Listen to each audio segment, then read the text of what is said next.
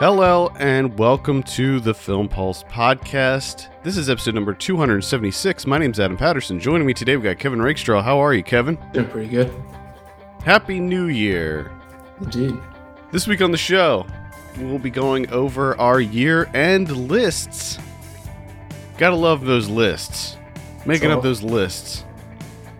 List season. L- lists for days. We've been working on these forever. I'm still working on them. I'm not done yet. Me either. It's crazy. Uh, so we'll be going over all the various lists. We'll we'll be doing our top tens, and then we'll be sprinkling in some other highlights and maybe some uh, not so highlights of the year as usual. Thank you so much for tuning in, and I hope everyone's having a happy new year. Before we get into the lists, I wanted to go over a couple housekeeping things. Uh, one, our newsletter. If we we're going to be doing a monthly newsletter that's going to have all of the kind of latest happenings with the site, including uh, information about all of the releases that we're going to be doing on Film Pulse Selects. So be sure to head over to the website and sign up for the newsletter. We're not going to be bombarding people with like tons of emails or anything. It's I swear it's going to be once a month or if there's like some kind of big thing that happens, maybe one additional time once in a while. Maybe. But I'm really going to keep it to once a month at most. So you can feel safe about that. We're not going to be sending like ads or anything like that. Nothing nothing like that. It's just going to be it's going to be an actual newsletter. It's not going to be an ad. So feel free to sign up uh, on the site for that. Right now, if you are a filmmaker and you want to submit your film to Film Pulse Selects, right now we're doing a promotion where it is free entry. So if you have a short film or a feature, head over to filmfreeway.com slash filmpulse. Use the promo code FP2018 and you can get free entry in to submit your film for the 2018 season. There you go. All right, I think that does it for housekeeping things. Oh, one other thing. We are now on Spotify and iHeartRadio. So if you uh, listen to, if those are your platforms of choice, feel free to subscribe to us on those platforms as well. Let's jump into these lists here. We're going to start it with the the top tens because that's the biggie. Okay. So I was thinking we could just do what we normally do. You know, you we'll start with you. We'll go up the list. We'll do every other one 10, 10, 9, 9, etc. Right. Maybe uh, if you feel the need to explain yourself, then you can. If not, we can just immediately move on. Just bang them out as quick as possible. we're just we're just gonna rapid fire the movies and then just completely move on, and the whole show is gonna be ten minutes long. There you go. We'll There's do, to be no context. It's just to be a list of movies, and that's it. Yep. And just shorthand too. You don't have to say every word in the title. it's like three billboards. You just say like three, three. Maybe, uh, maybe we should start with. Um, no, we'll do the we'll do the top tens, and then we'll do some honorable mentions after that. okay. So, what what was your number ten movie of 2017? Uh, number 10 for me was Eduardo Williams' uh, The Human Surge. Okay, that's on my list. Little spoiler, little little bit later on my list. I I was so impressed with this movie. Yeah, this was, I loved it. Yeah, this was uh this was quite a surprise. I kind of knew going in that you know, it looked it looked uh rather interesting. I heard a lot of good things, but uh I don't think I was necessarily expecting to love it as much as I did. And for it to for it to kind of like surprise me in the ways that it did. I think, you know, the big the main event is the two transitions that happen which I think that's the you know, I was I was on board. I was enjoying myself, but when that first transition hit, I think that's when it blew me away and I kind of sat up in my seat and got a little bit closer to that computer screen, probably unhealthily close. a little, little too close. I, I always like movies that that try new things on a technical level, like things things that do that that tr- just try something different or something that's that's normally quite difficult. Yeah, yeah. You know, like um, you, you know, like uh, Victoria was it called Victoria, the the single take one. Mm-hmm. You know, I I like what they did with that.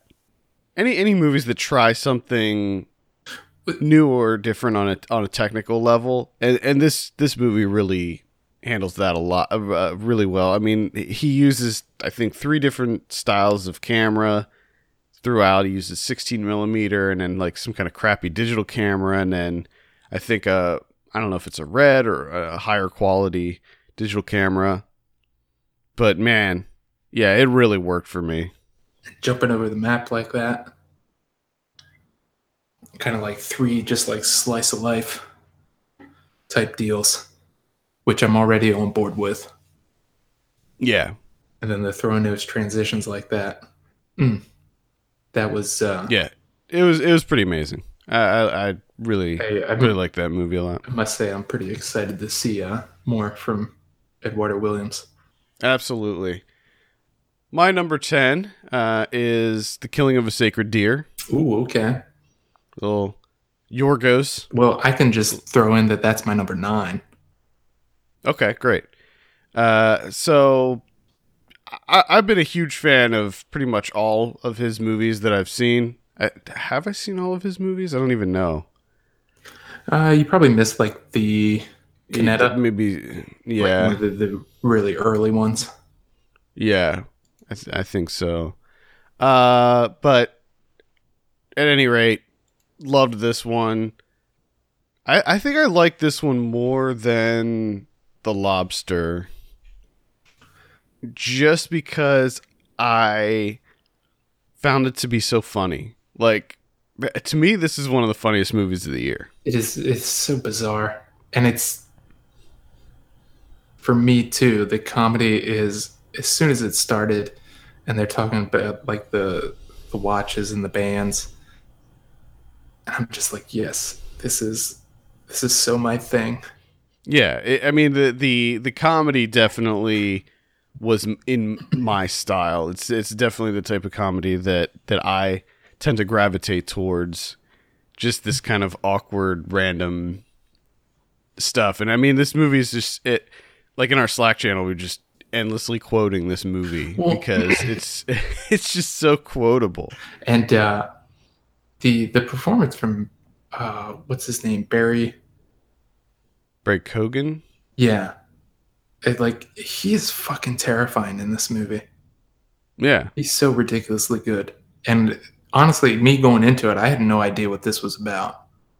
I didn't either. I, I really knew nothing about it, and I think that they they do a pretty good job of keeping keeping that information from you in the trailers and such. And then when he just does like his quick rapid fire of like, okay, I'm just gonna lay it out for you, like what the rules are, what's you know, this this kind of like exposition dump, you know, real quick. And just the way that he delivers it, and you're just kind of like, oh shit. Okay. And then from there on, it's just there's good amount of tension. hmm you're not quite sure where this is going to go. And then he just gets it's such a bizarre performance.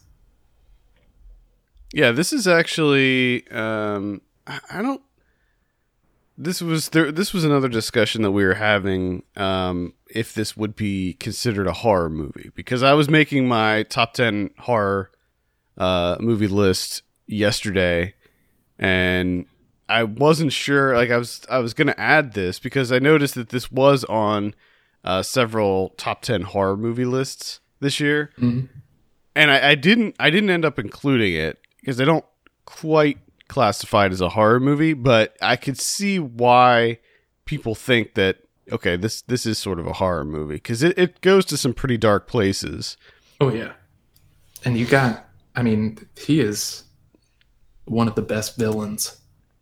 Oh yeah, I mean he's he's just he's so creepy. He's just so creepy He's yeah. because you know that he's way smarter than he sort of leads on. Yeah, and, And you always just- you always know that he's he's up to something. Yeah. He's scheming. But just just how he kind of weaseled his way into that family and like got the daughter to fall in love with him and Yeah, he was. just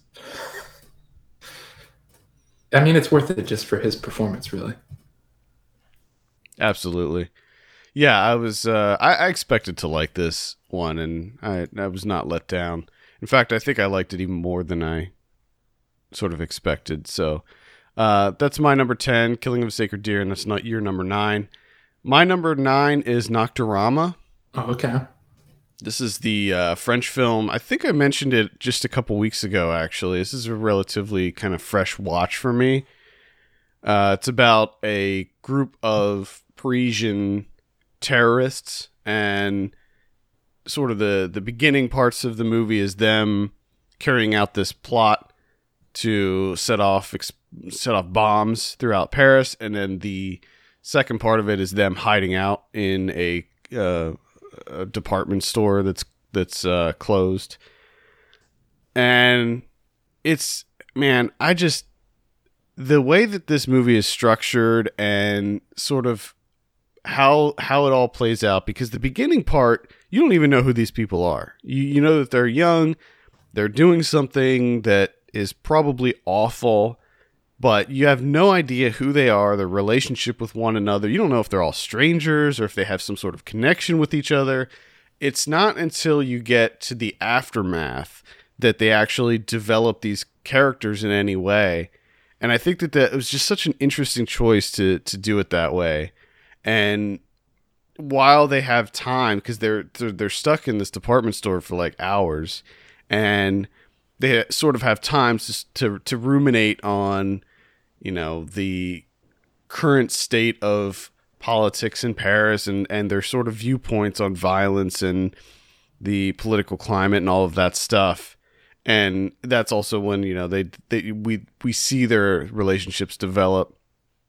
And it sort of lulls you into this this uh this comfort this this une- uneasy comfort because you know that something is going to happen. You just don't know when Yeah. so in that regard like the tension is always kind of pretty high. And I, I i loved it. I thought it was just it was fantastic. And uh, the the sort of crescendo at the end uh, which again you you expect it to happen but it's a lot more impactful than than what you may expect. So definitely worth a look. This is actually on netflix instant so you can watch it anytime you want it's called nocturama Yeah, that's one that I didn't get a chance to to squeeze in. yeah i think you'll like it i don't know if it would crack your top 10 necessarily but uh, what's your number eight My number eight is a ten minute short film, animated film. That's Felix Colgrave's Double King, which you can watch great on YouTube. Which I just love this thing. I, I loved this as well i don't include short films on my list but Well, you should. You Maybe should. I will next year. You know, I I don't even log short films on Letterboxd. Uh, I think starting in 2018, I am gonna at least log short films on Letterboxd. make that change. Make that change, buddy. I mean, I, They're films, just like anything else. I, I mean, I get it. Like- I know that they're films, but I'm saying like maybe what I'll do is have two separate there you go. Lists. You can do like a top ten short films of the year. yeah, You can do that. But I mean, just the, you know, 10 minute, he does all the music, which I thought was fantastic. His animation style, I absolutely love it. The art, the art style. Um, the the storyline of it is just ridiculous and dark and also extremely creative where you just have this uh, kind of power hungry king that just is eliminating every king that there is. He just wants to collect those crowns, and he just can't stop. Nothing can stop. he's obsessed. He's addicted. He's got addicted. crowns, crowns on top of crowns, smaller crowns for bigger crowns, just crowns for everything. And if you have one, he's going to kill you and take it. Yeah, uh, if you are interested, the if you're a subscriber to VRV, the uh, the streaming platform, their channel Cartoon Hangover actually has a Felix Colgrave, um, like for lack of a better term, show, Yeah. and it's got a ton of his stuff. So, uh, if you check out Double King and want to uh, find more of his stuff, which is all pretty amazing, uh, you can check it out on Cartoon Hangover on VRV. Uh, my number eight is Raw. Ooh. Uh, man, this one I don't. I can't remember when this. Uh, when did when did this come out? This I came out. Uh, Earlier in the years, wasn't?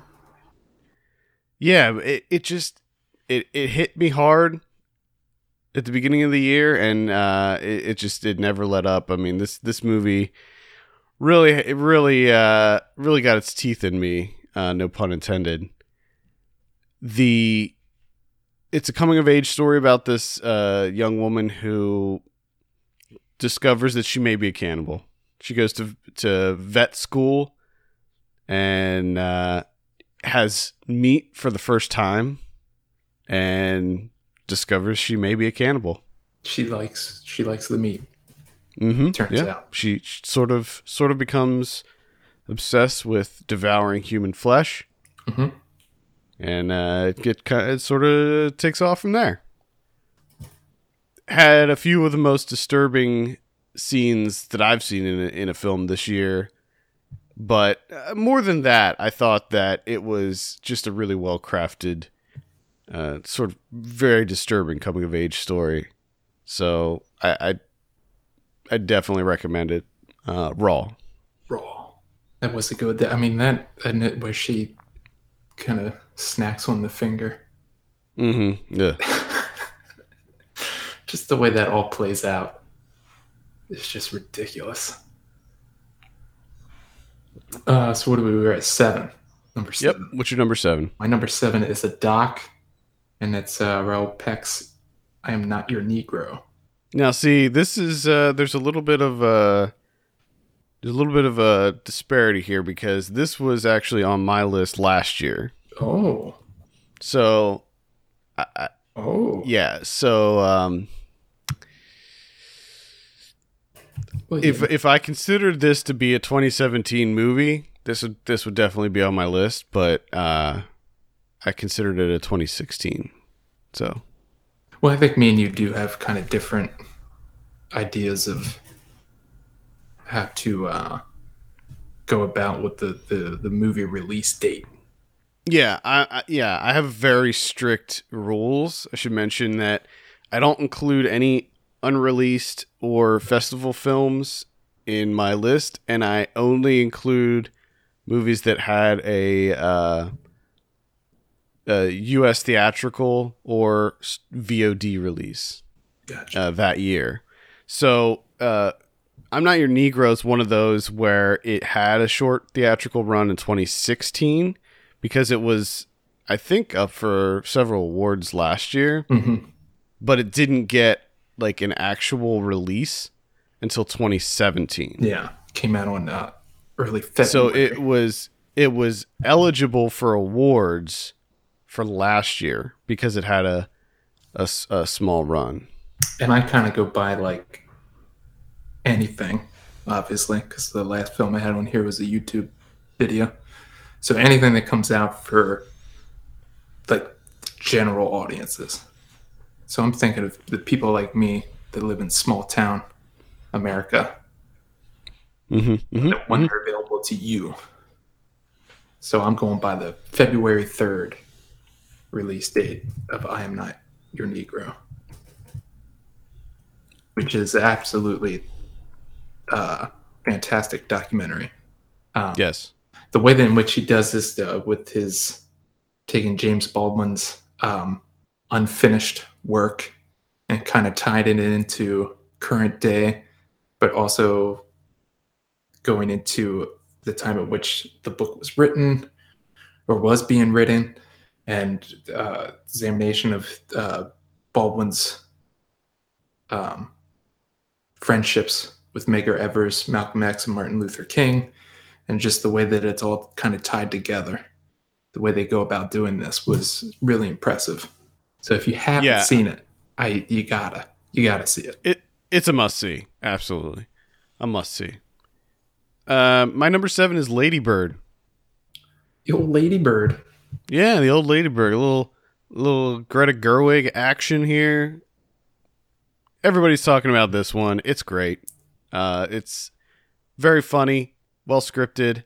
Got some great performances in there by uh, Saoirse Ronan and Laurie Metcalf. Everybody, even even a lot of the sort of secondary characters are fantastic in this, like uh, Timothy Chalamet. Chalamet, Chalamet. Uh, and um, pretty much everybody. The I can't remember. This is this is terrible. I can't remember her best friend's name. The the girl who plays Beanie Feldstein.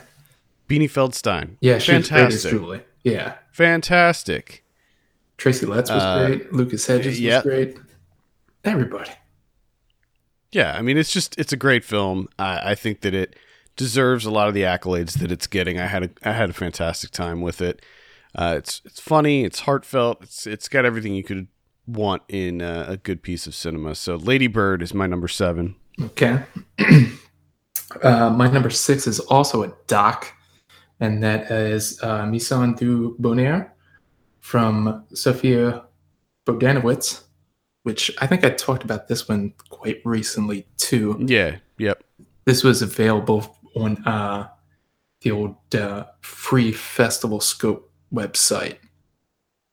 So this is a, a relatively short doc, uh, really interesting, just kind of like a slice of life uh, where she went to stay, the director went to stay in uh, Paris, staying with a family friend, and just decides to make a documentary while there and just kind of goes into it with no real expectation or blueprint and just kind of wings it as they're they're going on and um, so what she ends up doing is chronicling this woman that she's staying with and each day they would kind of just talk about a facet of her life whether it be her beauty routine whether it would be her the the routine of her watering her plants or her old job as an astrologer and her mentor and her late husband, whatever it is. And it kind of like 30 of these little vignettes are just kind of put together.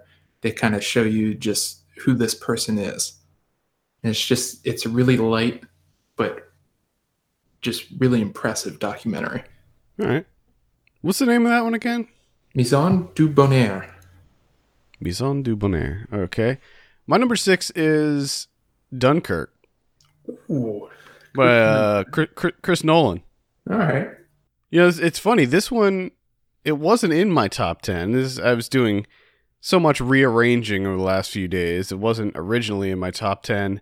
And then I remembered how I felt when I watched this movie and just how kind of in awe I was the entire time. And I was like, oh, this has to go in there. Like, I, I, I was so impressed with this movie.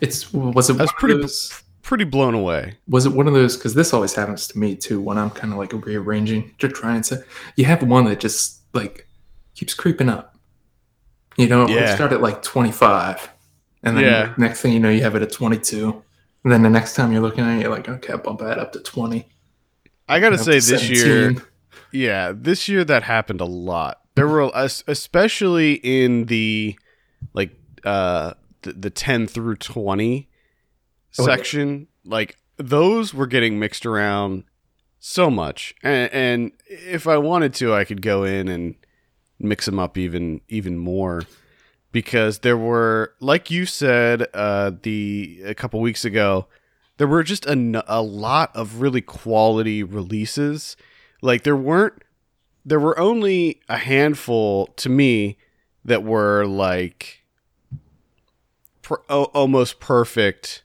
level movies like you know like the top top tier there were only a handful of those like my top 5 has been pretty much staying the same but there were just so many other good movies like quality movies that that came out that you can just rearrange endlessly. Yeah.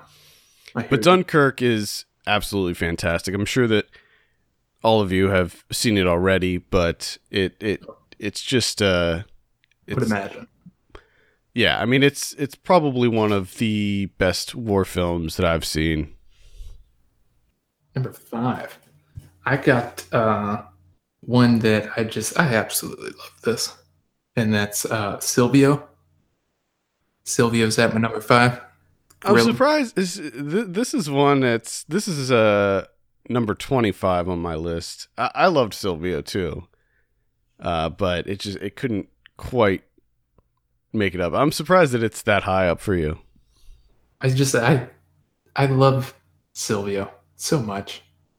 I don't. It's kind of I don't know how they pulled it off. Really, you know, like when it when it came out that Kentucker Audley and Albert Birney were going to do a, a feature of Silvio, turn it into a feature film okay, that will be, you know, probably be all right. I was a fan of Silvio's Divines. I was a fan of uh, Herbert Herpel's Vines. I'm like, you know, it'll be what it is. But watching it, you know, the actual final product, and just kind of being blown away at how they were able to take these vines and turn it into a feature film, and it to be that solid and that you know that enjoyable and you know just warm-hearted you know funny bizarre and then even the the character Silvio like his he's gorilla and why is a gorilla a guy in a gorilla suit bringing me this much joy for like an hour and a half like that shouldn't be possible yeah it, it was it was great somehow. Very fun. Very fun movie. But it wasn't stupid either. Like you you you you hear the premise, you're like, "Oh, it's about it's based on a on a Vine channel and it's it's about a a gorilla who wears shades." And you just think that it's going to be stupid. But it's it's not at all. It's it's got this uh this level of of charm to it that just instantly instantly uh, gets you. It's just it's a happy film. I feel like we need more happy movies. Exactly. There wasn't there wasn't a lot of those this year. Well, stay tuned, Kevin. uh, so that was Silvio, your number five. My number five is Call Me by Your Name. Oh, okay. Uh, yeah, this is this one got me. This one got me. I wasn't expecting you know, everybody was losing their shit over this movie, and I was expecting it to be this year's Carol for me, mm-hmm. where it just I, am not on board, uh, and I wasn't. Truthfully, I wasn't on board at first. So I was uh, when I was watching this, I was probably 30 45 minutes in and i'm just like okay yeah i mean i, I liked it i was like yeah this is this is good the uh the backdrop is absolutely beautiful i mean it takes place in northern italy and it's just the the home that that it takes place in is gorgeous, uh, and you know the characters seemed well developed, and they were the performances were good, and I was like, yeah, this is, this is a, nice little love story. But then at, at one point, it it just clicked. It all just clicked with me, and I was just like, okay, this all right, this is actually incredible. And as it progressed and where they went with it, it just it just got me more and more. And of of course, like by the end of the movie, I was like in tears. And it's just uh, it's just an incredible love story. And and it, it's the thing that I love the most about it is that it's it's not sentimental at all. Like with Carol, there was that kind of that sentimental quality to it that that I just was not on board with. But in this movie, everything about it is so subtle. Like the relationship is just so subtle and natural that there wasn't like this hint of like false sentimentality. Okay. And that's what really got me about it. I mean, th- there's other things too. Like I did love the location and the the the title cards are awesome, and and that, that actually is a factor for me for me in in movies. Like eh, if it's got a great title card and the opening and, and especially especially the ending title that's what the ending title is when I was like, okay, this movie is fucking fantastic. Uh, but amazing performances by Timothy Chalamet, Armie Hammer, Michael Stuhlbarg. Just, it's a fantastic movie, and I, I implore everyone to to see this movie because uh, Okay. you will you will leave uh, feeling feeling This is- something. This is one that I also didn't get a chance to to squeeze in, and I think it was mostly because I I kind of have the the same thought as maybe you did at the beginning, you know, before seeing it. Whereas like like it seems like everyone's in love with it, and it seems like one that I'm like I'll probably enjoy it, but I probably won't be in love with it like everyone else is. So that's kind of why I Yeah. didn't go out of my way to, to to fit it in, but I'll definitely be getting around to it at some point. Yeah, I, I, I don't. I don't think it's going to necessarily work for you, but it, it, really hit. It really hit for me. All right. Uh, my number four is Get Out. Jordan Peele. All right. Jordan Peele's Get Out. I just had uh, I just had a lot of fun with this one. I just found I found it highly inventive. Um, great performances all around. And for you know much of the runtime, I really I really wasn't sure where this was going. And I thought he had a, a perfect balance of comedy and this like uneasy horror aspect to it. hmm And the way that he was able to play with those two, kind of back and forth, juggling them. Yeah, Uh, he's he's he subverts a lot of horror tropes in it too, which which I liked. And the I rewatched this uh, a few weeks ago, and you get more out of it when you rewatch it. That's that's the thing. Like when you know after you know where it's heading, you pick up on so much more with this with this movie, and I that's something I always appreciate. Yeah. Which is this is this is one of those that I've been really been looking forward to uh revisiting. Absolutely. Yeah, you get you get more out of it with uh rewatch for sure. Uh my number 4 is the Human Surge. Oh man. Yeah, again, just this movie blew me away. It really did. I I loved every aspect of it. I mean, mostly mostly the cinematography, but I also like movies that um I like movies that that are that feel that feel hyper real and I I feel like you could almost classify this movie as a documentary. It does seem that way, doesn't it? Where it's just this It- kind of like Verite style, where you just, you know, at the outset, you're just following this guy around. Is it Buenos Aires? And then the second Yeah. one is Mozambique. Mm-hmm. Yeah, like all three of those. I could have watched an entire movie of just that. Yeah. Absolutely. Uh so definitely see Human Surge. I don't I don't know if this is I don't know what the availability of this currently is. I do But- know that it is. It's available on Fandor. If Okay. Fandor, and I think it's out on DVD. Okay. Pretty Definitely sure. check it out. It's I don't think it's going to be a movie for everyone, but I I was really impressed with it. So, uh, what's your number three? My number three is Person to Person from Dustin Guy Defa. This is one that was uh, pretty high on my list, but kept getting pushed down. So it had sort of the opposite And effect. and I But- can kind of understand that because It's- this is a movie that's it's it's relatively light. You know what I mean? It's kind of a Yeah, breezy, see- just you know, It's- it's- a couple of different storylines going on in New York, and it might not be as you know big subject matter as other films. Right. It's it's one of those movies that uh the the longer I had away from it, like the longer distance I had away from it, sort of the more I forgot about what an enjoyable experience it was. It's still number 23 on my list. So, it, it's it stayed up there. It stayed in the top 25. this is a movie for me that I didn't want it to end. Like I could watch this movie. Like if there was a 27 hour cut of this, I would watch it. I'm I'm starting to notice a pattern here in your in your movies. You're you're this year this year you're all about kind of the light, fun, happy movies. I got some of them in there. I mean, I do have the killing of a sacred deer and Double King. Yeah. but I mean even Double King was still colorful and true, true. and, and sort of sort of fun. Yeah, I was looking to enjoy myself in 2017. We needed it. I think so. We, we, we all needed it. My number three is Good Time. okay, Uh, there you go. The Yeah.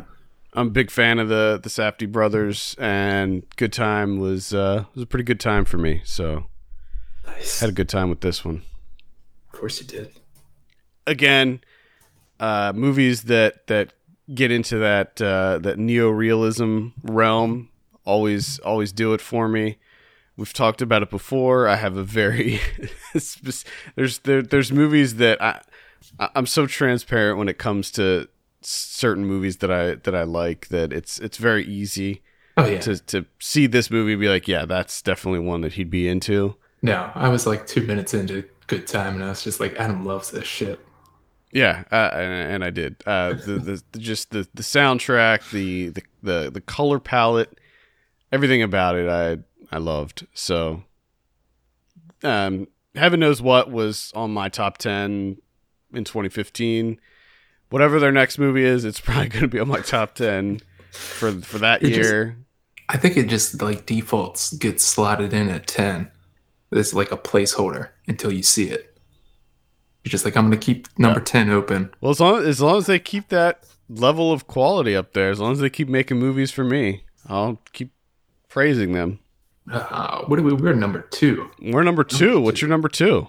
My number two is by the time it gets dark, and this is from. I'm gonna I'm gonna attempt this right now. so this is directed by Anucha Suecha Hmm. It was it was all right. Yeah, that sounded It's, right. little, it's a little shaky, but I'm happy with it. I'll go with it. Uh, this is something that uh, this played on. I think it had like a limited release, probably like New York. It was also made available on Mubi.com for a month, which is something I just want to point out real quick that in 2017, Mubi really upped their game. Like they're starting to get into like distribution and doing like collaborations with festivals and stuff and playing short films and selections of films from festivals from that year. And man, they've been they've been really knocking it out of the park. Again, they're on VRV now, so if you have a VRV Yeah. account, you get Mubi with it. I cannot. They're they're what they have playing. You know, it's a nice mix of you know movies from the 40s and the 30s and the 50s. You got stuff from 2017 in there. You have stuff from the 60s and the 70s. Like, there's always a nice mix of you know world cinema, U.S. stuff. Like, there's yeah, I mean that that's where I saw Sono's anti-porno. Yeah. So they they have a really big range of stuff. How but it's all very heavily curated too. So it's not like they just throw out a ton of stuff. It's all curated. it's, uh, there's always an eclectic mix in there. So if you don't have a movie, you should probably look into it. Now, this was one of the one of the movies that they kind of picked up and put out themselves.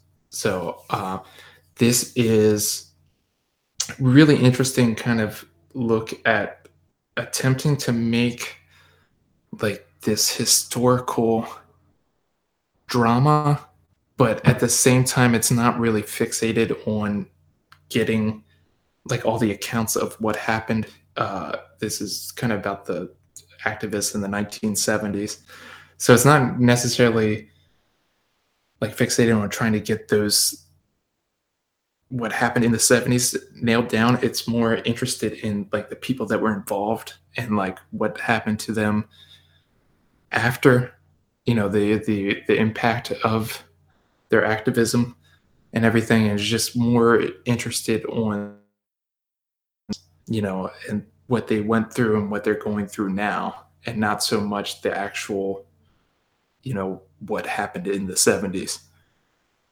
Mm. It's really interesting how it kind of like fluidly moves through time and everything. Okay, that sounds interesting. Uh, my number two is. I'm sorry. What was the name of that again?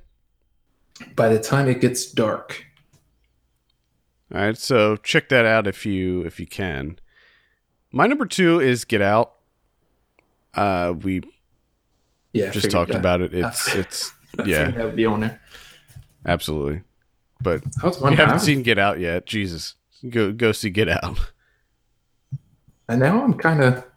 I was I was pretty sure that was going to be your number one. I thought either Oh, no. that or Good Time was going to be. Oh no, there's a there's a huge one, Kevin. There's a huge one. What's your number one?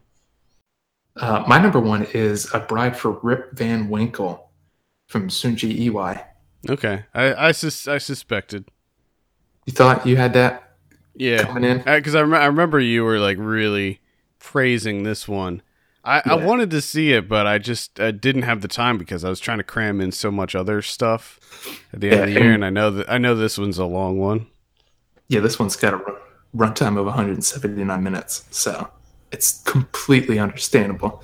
You know, if you're looking at things to, to squeeze in at the end of the year, you're probably not going to start with the 179 minute one.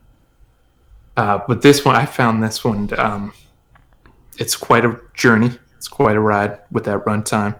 I never once thought that that runtime was egregious, you know, or unnecessary. which is rare for you. Yes, normally you hate long, you hate Correct. long run times. But if you can justify it, good on you. And I think that this movie does. It goes into a lot of interesting areas where it starts out with this woman getting married and she doesn't really have a family to show up for the wedding. And that looks bad in Japanese society. So she hires actors to, to stand in as family so it looks like even sides. She comes from a good family, so does her husband everything's going to work out great. Well, these people keep getting hired by either someone from the internet or someone who knows, but they end up showing up in her life constantly in different roles. And then she ends up getting involved. And it's just where it goes with it is really, really interesting. So I highly recommend that one. Bride for Rip Van Winkle. Number one, Kevin's number one movie of 2017. Big Daddy. Big Daddy. uh, my number one is The Florida Project. Okay. I forgot about that one. Uh, easy. This was an easy number one for me. Uh, as the the moment that I saw this, uh, it's Sean Baker's follow up to Tangerine, which is another movie that came out in 2015 that was on my top ten.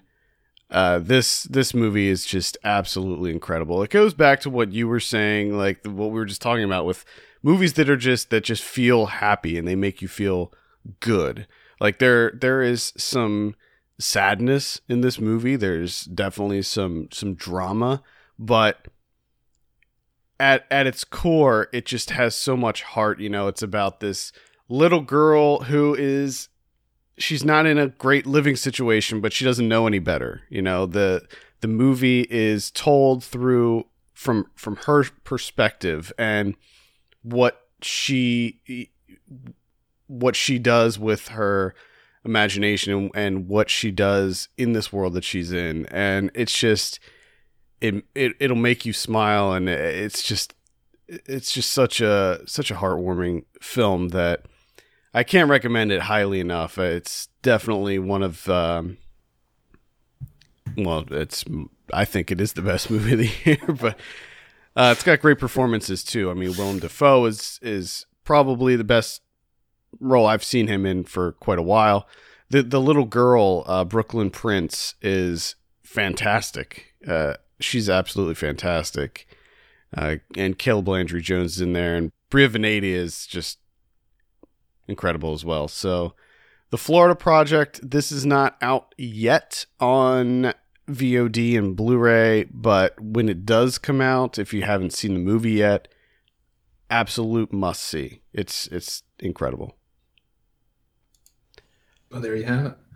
So that's going to do it for the top tens. What about some honorable mentions? I think with this, um, I'll just go through sort of my list of maybe the next uh, 10 or so, and then we can discuss, and then you can do yours, and then we can sort of discuss. Um, a couple, so a few movies that, that I would uh, classify as my honorable mentions Okja. Okay. This was like my number 11 spot, so I'll just go down like 11 through 20 or so. Uh, three billboards outside Ebbing, Missouri. Your name. That's one that really was surprising to me. I'm not normally a huge anime person, but that one, that one really got me. The Lure. Uh, what a weird, awesome movie that was. uh, go see the Lure. Holy shit. it's a, a Polish horror musical about two mermaids that eat people. I know if that doesn't That should be enough. if that doesn't pique your board. interest. But the but see the thing is I'm not even I don't even like musicals. But the music in this was good enough that it kept me it kept me going. The problem I have with musicals is not like how they're structured or anything like that. It's usually that I'm not a fan of the music that's in them. Yeah. Like that's that's the big thing. And this there were a couple of the songs that I really wasn't on board with, but for the most part I enjoyed I enjoyed the music. Uh Logan. This is probably the first time a superhero movie made its way up that high on, on a list for me. But I don't even know if you would could call this a superhero movie. It has superheroes in it, but it is far from your typical superhero movie. And I would say that even if you're not like if you're the type of person that that tries to avoid those types of movies, this one is well worth a look because it is far is drastically different than uh, than any of those others. Uh, Thelma. This was a really interesting kind of come. It's a coming of age story, but it's like this sort of supernatural horror movie at the same time, where this this girl that who comes from this very religious family goes off to college and she falls in love with uh, one of her classmates, and she sort of also realizes that she might have supernatural powers. Really surprising. This this was uh, this made it to my top ten horror movie list. Definitely worth a look. I Tonya. This is uh this is sort of a a recent watch for me. I just was able to to squeeze this in, and man, I was impressed with I Tonya. Yeah, I s- I've been seeing that a lot. aside from the the performances, which I think were definitely the highlight, uh, as far as like biopics go, this this was done in a really fun and interesting way, and highly recommend I Tonya. It, it's just, yeah, it's it's funny, it's sad, it's it's definitely worth a look. Uh, Brimstone and Glory. This is a documentary about the fireworks festival in Mexico that I, I talked about it this a few weeks ago and just I adore this this uh this documentary mostly because uh the the camera work is incredible and the score is done by Benh Zeitlin and that was one of the things that made me love Beasts of the Southern Wild so much was the the score. I, I really love his music and I thought that it went it just went hand in hand with the uh with this with this the visuals of this film. Uh the Meyerowitz stories. This is one that I didn't expect to to really love as much as I did. But it's fantastic. It's on Netflix. Brawl in Cell Block 99. This is the new uh the, this is the S Craig Zahler one, his follow up to Bone Tomahawk. Loved it. This is a sort of a throwback to 70s uh, prison movies. And it's another one that's sort of like Bone Tomahawk, where it's surprising just how good everything is in it. Like the dialogue is smart and snappy, and the the violence is on a whole other level. It's unbelievably violent and brutal. But Vince Vaughn is is awesome in it. It's one of the. It's been a while since he's done a dramatic role, and he's he's awesome in this. If you haven't seen Brawl in Cell Block 99, definitely check that out. And then uh, Hounds of Love, it's a solid Australian horror movie that's just absolutely brutal uh, and difficult to watch, but it was really kind of beautifully shot. Colossal. Give a honorable mention to Colossal. Doing Nacho Vigalondo. Yeah, this was pretty. This was. It started higher up on my list, uh, and started kind of getting pushed down, but it's still well worth a look. I mentioned Person to Person and Silvio, and it. Uh, it is definitely uh, one of my favorite horror movies of the year. I think it's number two, underneath Get Out. So, all of those movies I think are worth looking at. What about you? What are what are some honorable mentions for Kevin Rakestraw? Uh, honorable mentions would be On the Beach at Night Alone. One of, I think uh, Hong Sang Soo came out with three movies this year. So this is one of three. Um, and this is one going into, I really didn't know like the, the backstory of it. So it is, it features a great performance from uh, Kim Mi who she plays this actress that's kind of in the trying to struggling to come back after the aftermath of this like affair that she had with a, uh, this big time movie director. And the first half of the film is like her in Berlin like waiting for he may or may not come and he's married and you know all the things. And then she comes back and she's kind of hanging out with old friends and she's trying to get back into the swing of things she might start acting again and she ends up running into this director and they kind of have this uh, confrontation. And um, so, as I'm watching it, what I didn't know is that that's what happened in real life. The director of the movie, Hong Sang-soo, that's he had an affair with her and broke up marriage and everything. So this is them kind of documenting it in some way. But the interesting thing is, uh, it seems like he gives her the floor. Like this is all about her. There's not much you know you don't really see justification from the the director and why he did it and all these all those kind of things that you typically see in these times these types of narratives. Um, and another interesting thing is they make the director in the movie like really pathetic like he's just absolutely pathetic um but it's definitely worth a worth a look. I'm usually not in Hong Sang-soo, uh, but this is the first movie that I actually thoroughly enjoyed from him. Uh, another one that I just watched recently. This is extremely experimental. It is Scott Barley's Sleep Has Her House.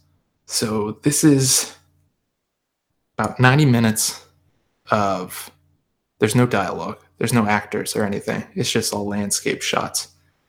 And it's just these slightly manipulated landscape shots. Like the first, I can't remember, but I want to say like six, seven minutes, right? Is just this super close up of uh, a waterfall cascading, right?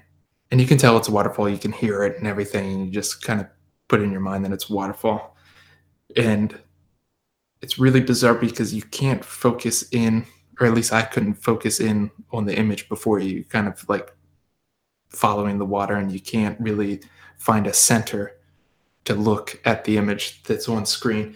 And what it does over the seven minutes is it just kind of like slowly backs out until, and you don't really even realize it. You're just like, okay, he's backing out, but he does it in such small increments that you don't necessarily realize what he's doing until you're kind of like in it and you're just kind of like oh shit wait what happened because it ends up backing out so far that you're just like, where the fuck is he filming from? How like he's so ridiculously far away, and just like he kind of plays with the the the light and the you know superimposes images on top of others, and it's just it's absolutely breathtaking.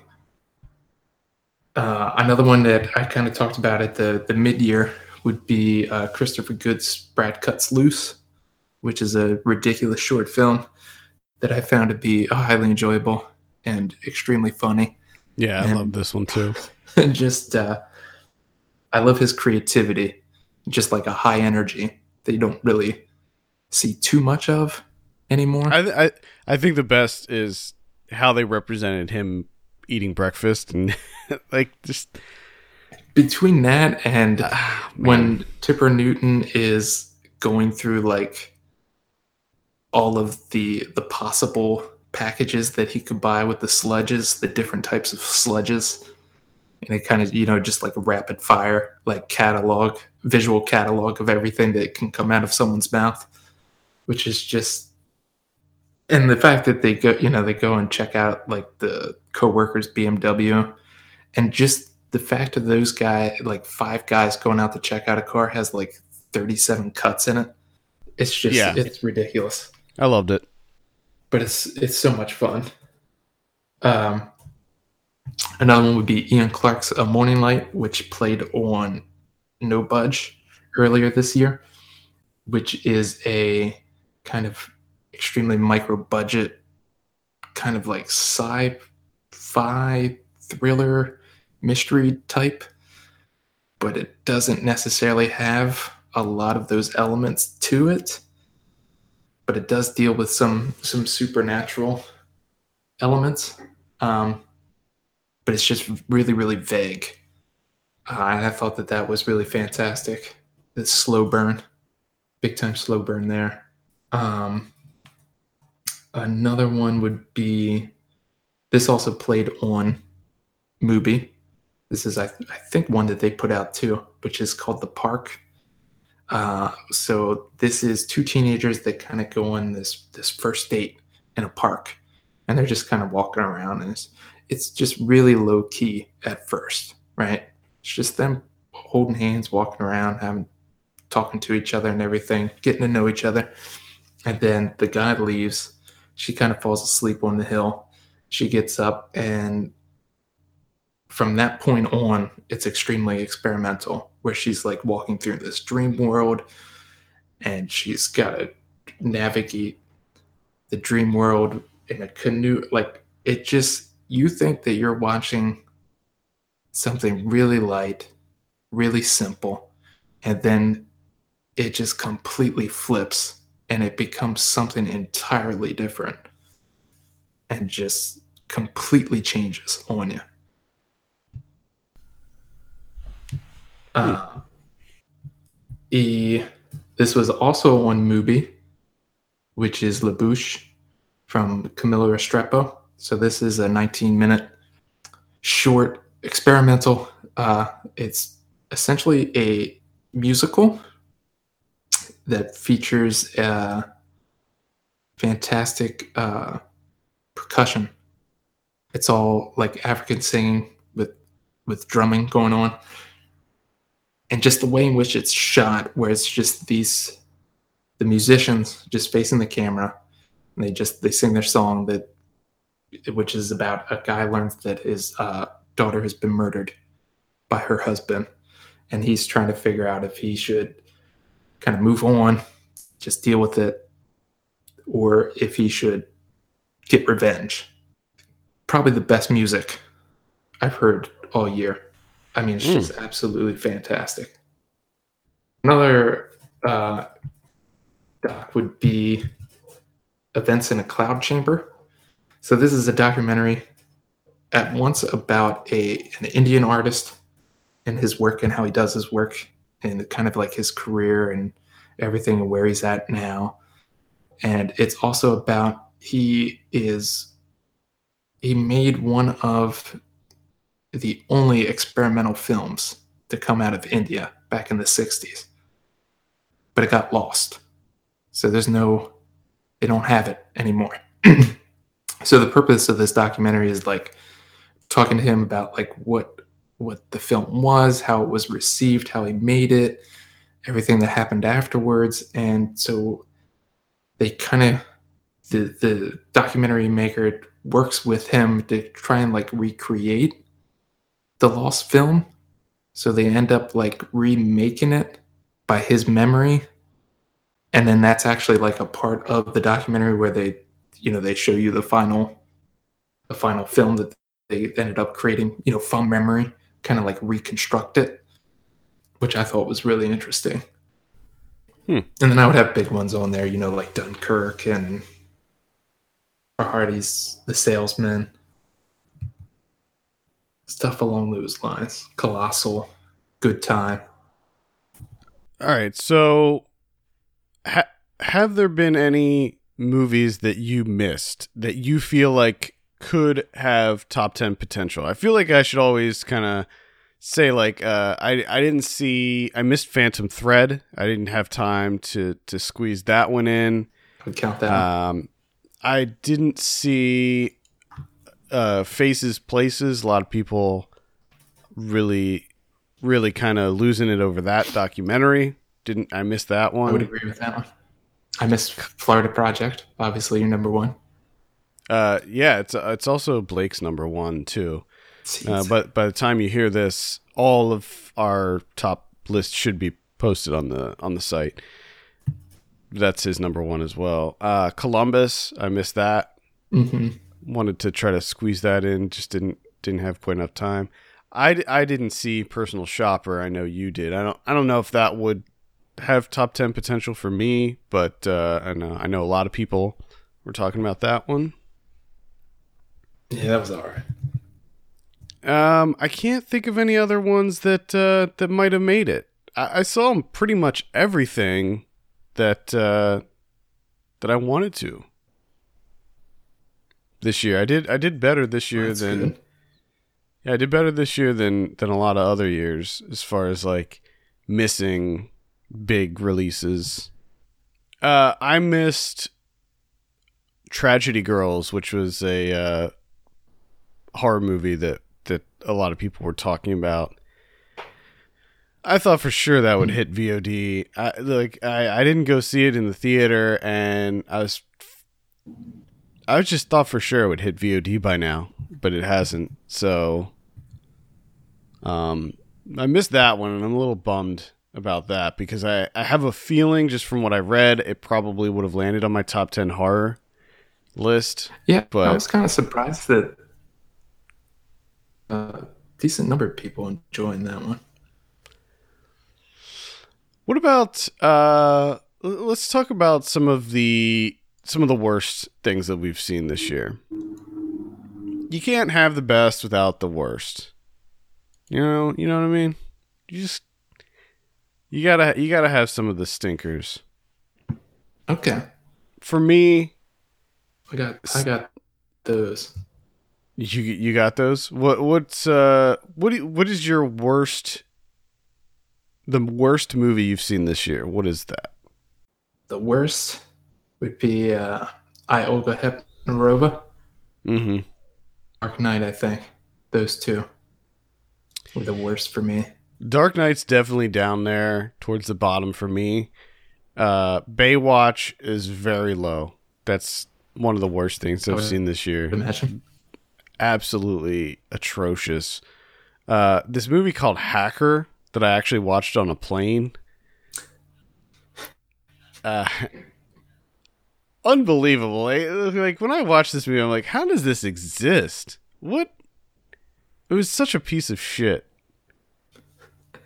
And it was like one of these things where like I'm on the plane I I'm looking at the the the movie selection on the plane and I I've seen everything that they have.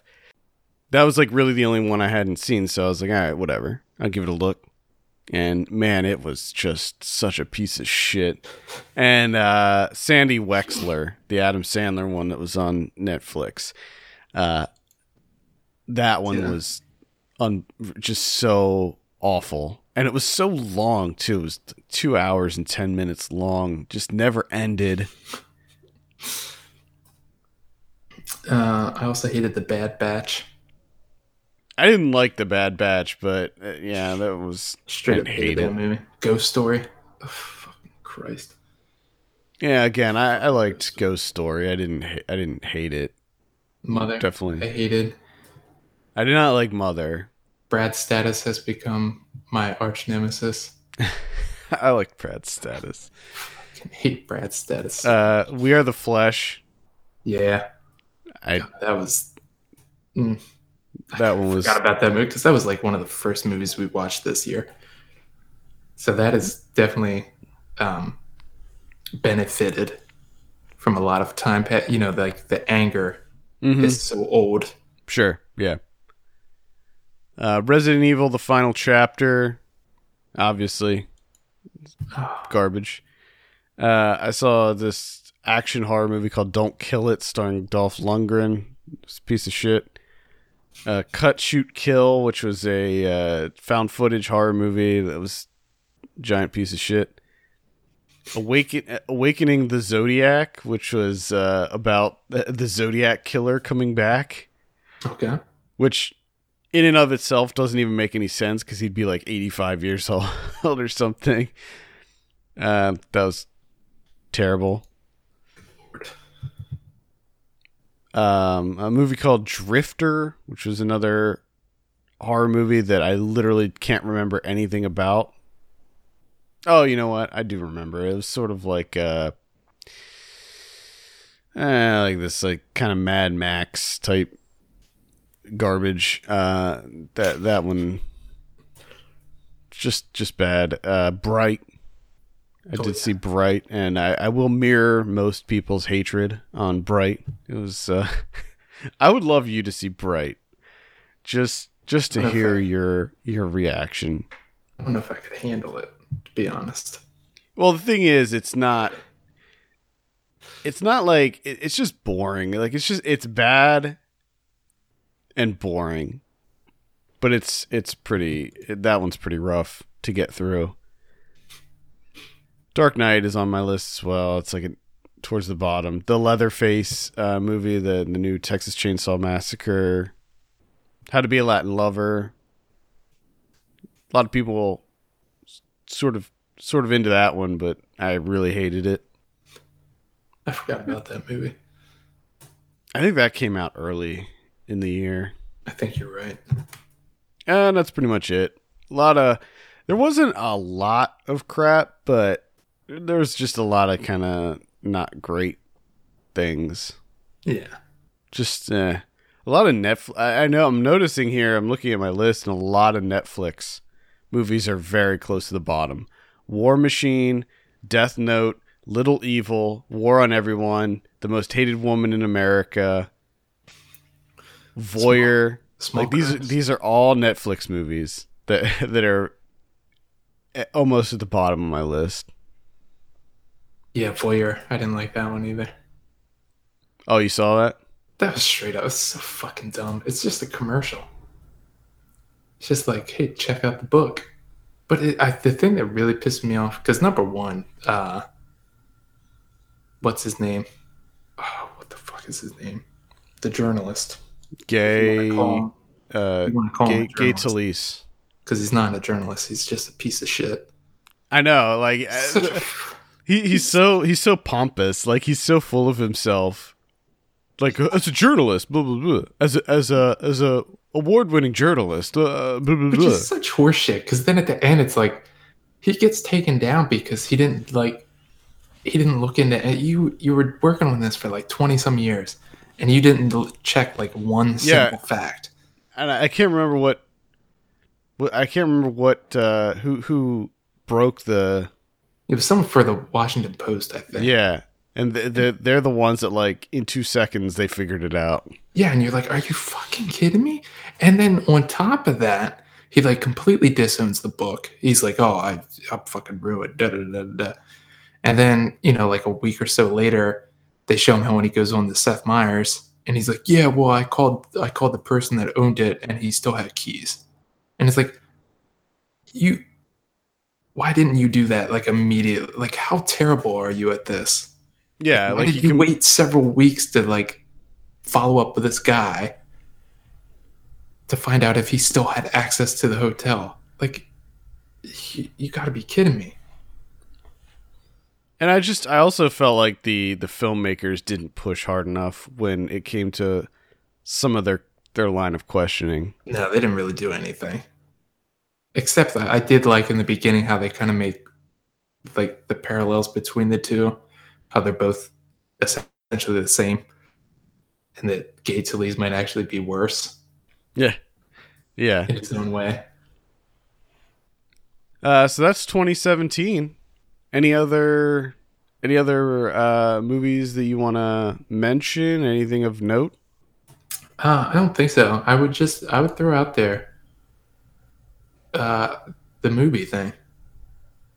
If if 2018 is anything like 2017, or you know, if they if they follow on this path and you know getting better, I saw a lot of good things on there. You know, compared to direct you see on fucking Netflix. I, I think with Netflix, it's soon just going to be all original stuff. Yeah. And it's all mediocre as all hell.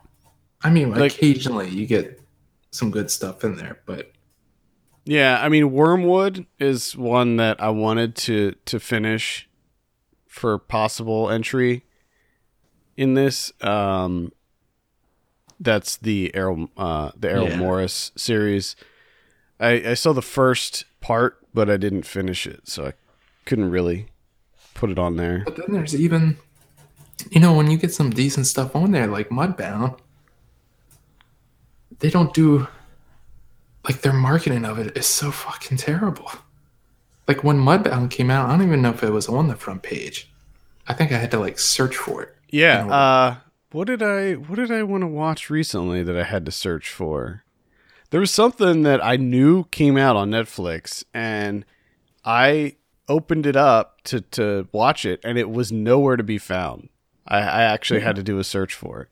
It's it, it, ridiculous. Yeah, they're they're we've we've complained about it before on here. The the way that they organize their stuff I think that they're they're all about you know their their algorithm where they they they show you things that you they think you want to see, but like I don't want that. Like the, I watch such a large variety of things on there that I don't want you to show me what I want to see because I already know what I want to see. Like just show me the new stuff that just give me a list yeah. of the new releases.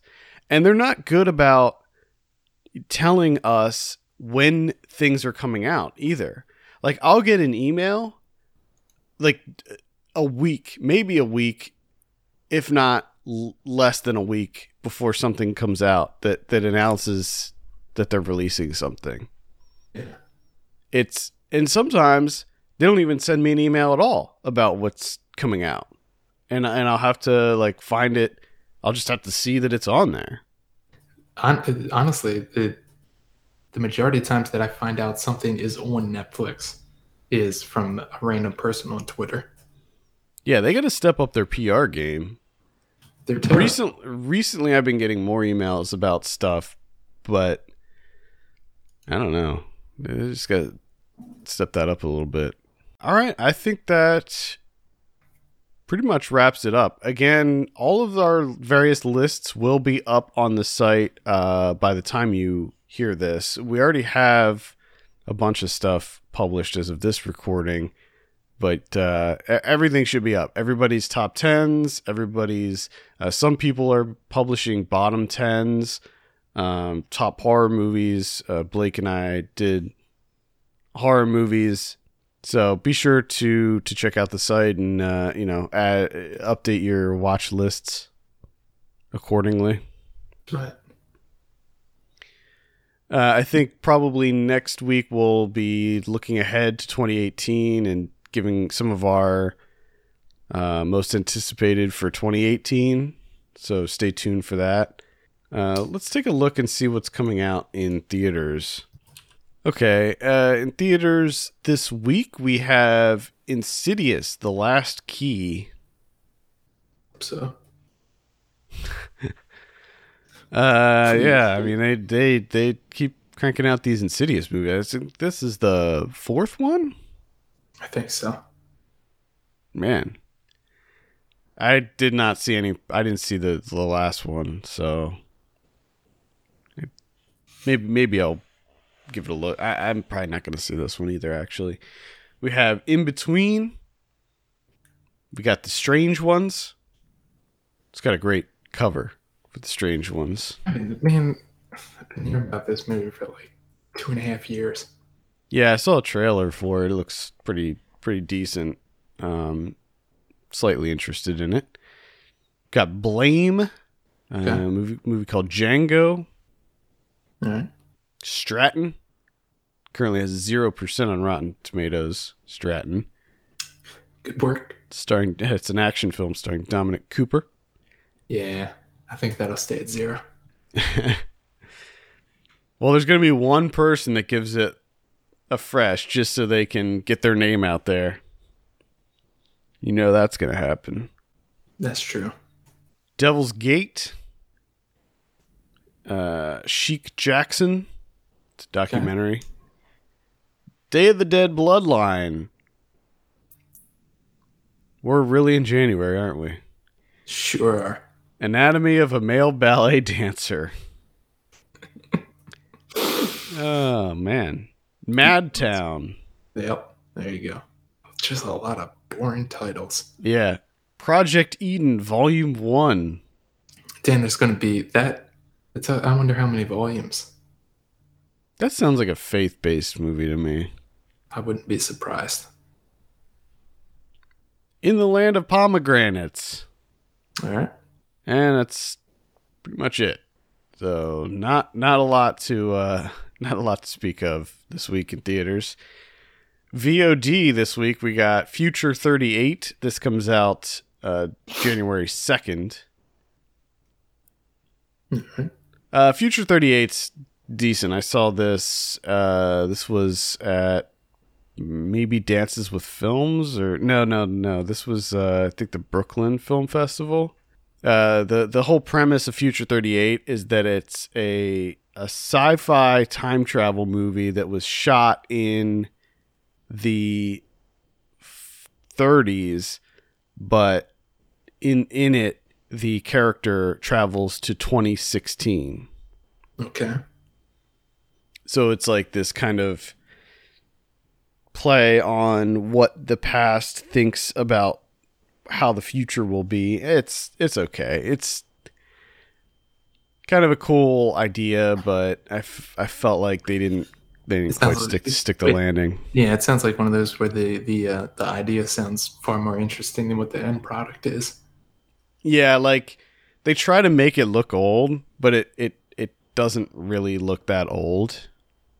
Gotcha. Uh, it, it's still it sort of looks looks like a contemporary film, which really kind of broke the the immersion or the the the, uh, the trick or whatever you want to call it.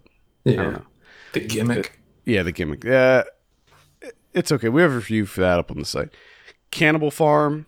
This is on the second two, uh, as well as The Risen. We have a review for that up right now. Uh, Chris gave that a two out of ten. He pretty much hated it. Psychopaths. This is not the. Oh, it is the. So this is the Mickey Keating one that uh, I did not like very much at all. Then on the fifth, we have Stratton, Day of the Dead Bloodline. Uh, man, not not a lot going on VOD. I'd say just skip next week. Yeah. Just just take a break from movies this week. Yeah. Blu-ray this week we have Hell Night from 1981. We have American Made. That's the Tom Cruise one that I heard was pretty bad. Seven Bloodstained Orchids from 1972. Battle of the Sexes. I forgot all about that movie. Yeah, I got a screener for that, but I never I never watched it, so eh, what can you do? Cadillac Man from 1990, Hell yeah. the Robin Williams classic. They used to be on Comedy Central a lot. Every day. Just about. Snow Dogs from 2002, another classic. Just because I will never forget watching Leonard Maltin give Snow Dogs his hot pick and Black Hawk Down his not pick. Mm. The Executioner's song from 1982, starring Tommy Lee Jones. We got Brad Status, you, your most hated movie ever. Oh God. Got Team Teen Wolf double feature that with Nice. uh, Teen Wolf and Teen Wolf 2. Uh, Miss Zombie from 2013. That's the Sabu film. Okay. Cool. Breathe. That's the Andy Serkis one. Okay. Andrew, Andrew Garfield. The Houses October Built 2. The Ong Bak trilogy. Oh hell yeah. Uh, Shockwave. The Stolen. Uh, that's pretty much it as far as Blu ray. What do we have on the Criterion front this week? We have one Criterion coming out January second. We got the Big Daddy, the Breakfast Club, Yeah. coming should- out on Blu-ray. Uh, by the time you hear this, there should be a review for this up on the site. which uh you know with it being a fairly temporary film they got uh looks like there's a decent number of uh, special features on there Yeah, I haven't gone through all of them yet, but so far, solid release. new oh even new interviews nice Yeah. Love the Breakfast Club. is there anyone that doesn't Yeah, it's funny. I was just talking about over the the holiday break. I totally forgot that this movie was coming out, but um, I was just talking about John Hughes and w- what a filmography! Like, holy crap! Because you know John Hughes came from National Lampoon, and that's where the the the vacation uh, movies like that's where they- they're adapted from stories that he wrote for the National Lampoon about his his time growing up. And just looking at his filmography, it's it's such an amazing filmography. He's got like some of my favorite movies, like Uncle Buck, Great Outdoors, Planes, Trains, and Automobiles, Ferris Bueller's Day Off, Pretty in Pink, Weird Science, Breakfast Club. It's what what a filmography. We lost him too soon. classics Yeah. All right, I think that that is going to do it for this week. Thank you so much for tuning in. I hope you all have a wonderful new year. If you have any questions or topics, you can send them to podcast at filmpulse.net. You can follow us on Twitter at filmpulsenet or at filmpulsekevin. If you have a minute, take a look at our Patreon page, patreon.com slash filmpulse. Consider helping us out by becoming a subscriber. For Kevin Rakestraw, my name's Adam Patterson. We'll see you next week. When you go